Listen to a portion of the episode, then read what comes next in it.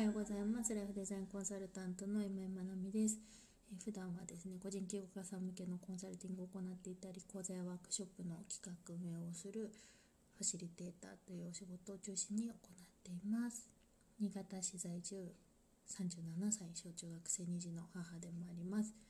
でこのラジオはですね私が普段考えていることや頭の中を言葉にする自分自身の言語化力を上げていくというところと聞いてくださった方が何か気づいたり考えたり新しい価値観に触れるきっかけになったらいいなと思いながらお話をしています。はい、このオープニングのこれだいたい40秒ぐらいで喋れるようになったんですけど あのー、今日はですねもうなんかちょっと個人的な話になるのであれなんですがうんと今までライフデザインクリエーションっていうアルファベットであの書く形の、うんと、屋号で、まあ、個人事業主なので屋号をつけてたんですけどちょっとですねこの6月から新しい屋号に変えようと思いまして。今日発表 発表ですね。えっ、ー、とコークリエーションラボですね。でまたなんかわけわかんないアルファベットだみたいな感じなんですけど コークリエーションって共に作るっていう競争ですね。あの共にの今日に作るっていうのはあの想像の作るですね。創出とか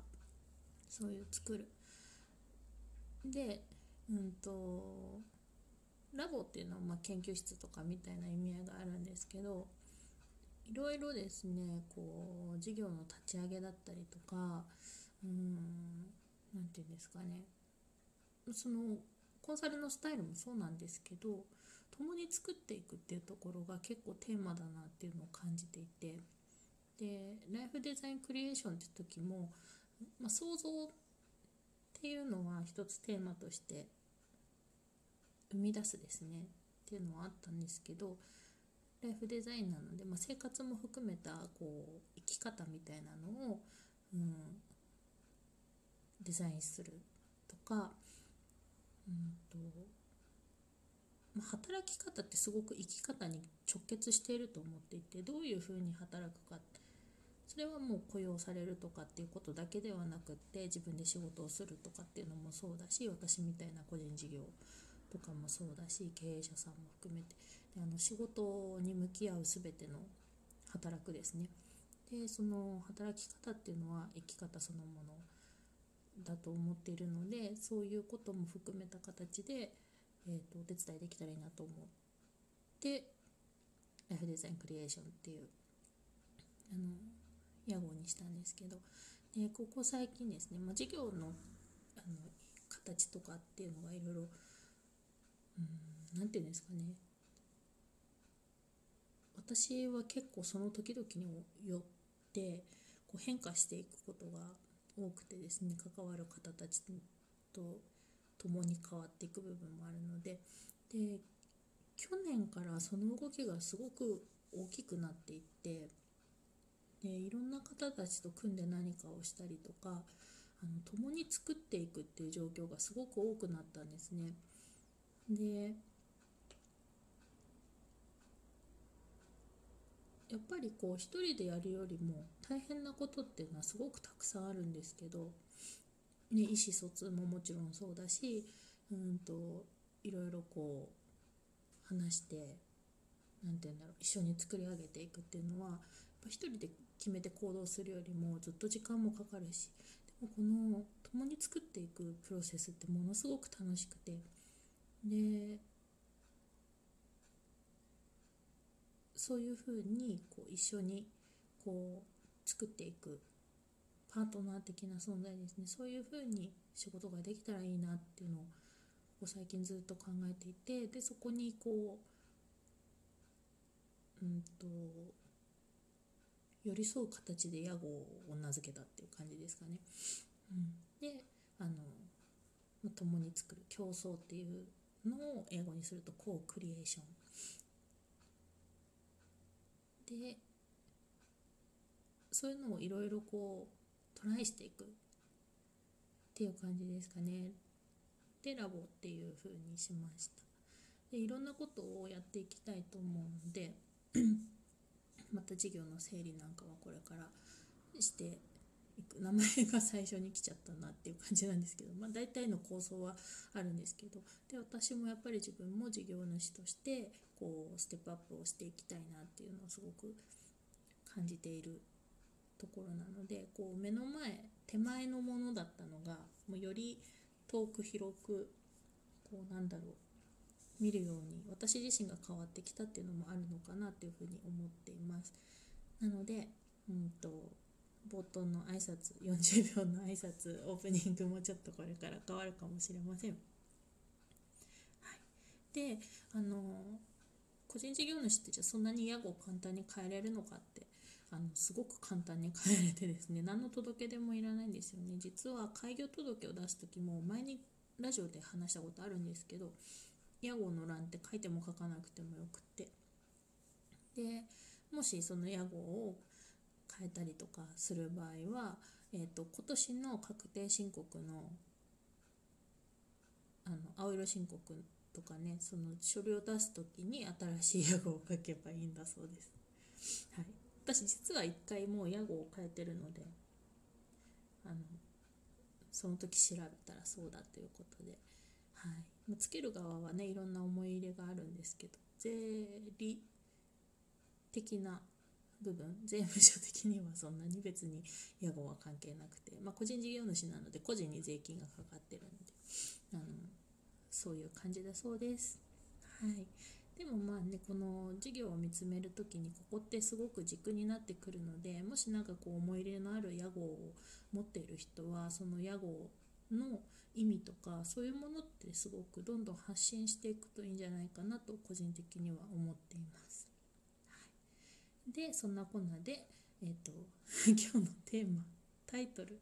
「自分のためだけに卵焼きを。焼く作る」今日今朝それをしたんですね。であのお弁当用にとか家族の食事にとかって卵焼きを焼くことあるんですけどいつもその切れ端みたいなところをポンって口に入れることが多いんですけどあの、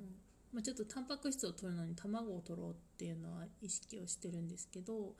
ゆで卵が一番タンパク質を取るのには適してるって言われてるんですけどなんか今日は卵焼きが食べたくて朝子供たちの朝食用に作ったんですけどなんか私も卵焼き食べたいなと思って自分のためだけに卵焼きを焼きました。でほんとこんなことなんですけどあのまあ日常ねいろいろこう追われていたりとか自分のために使う時間私の場合は結構自分の時間って使っている方だと思うんですけどうんとなんかこう自分に自分自身がですね気持ちをかけたり手間をかけたり思いをかけたりってすることって結構大事なことだなというふうに思っています。でというのも、うんとなんかね、ここ最近というか今は大丈夫なんですけどちょっと前まで結構気分が落ちることが多くてなんでですかねでも SNS とか見てると結構そういう投稿してる方が多いので季節的なものとかあるのかななんかあのまあねニュースもそんなにいいニュースばっかりじゃないし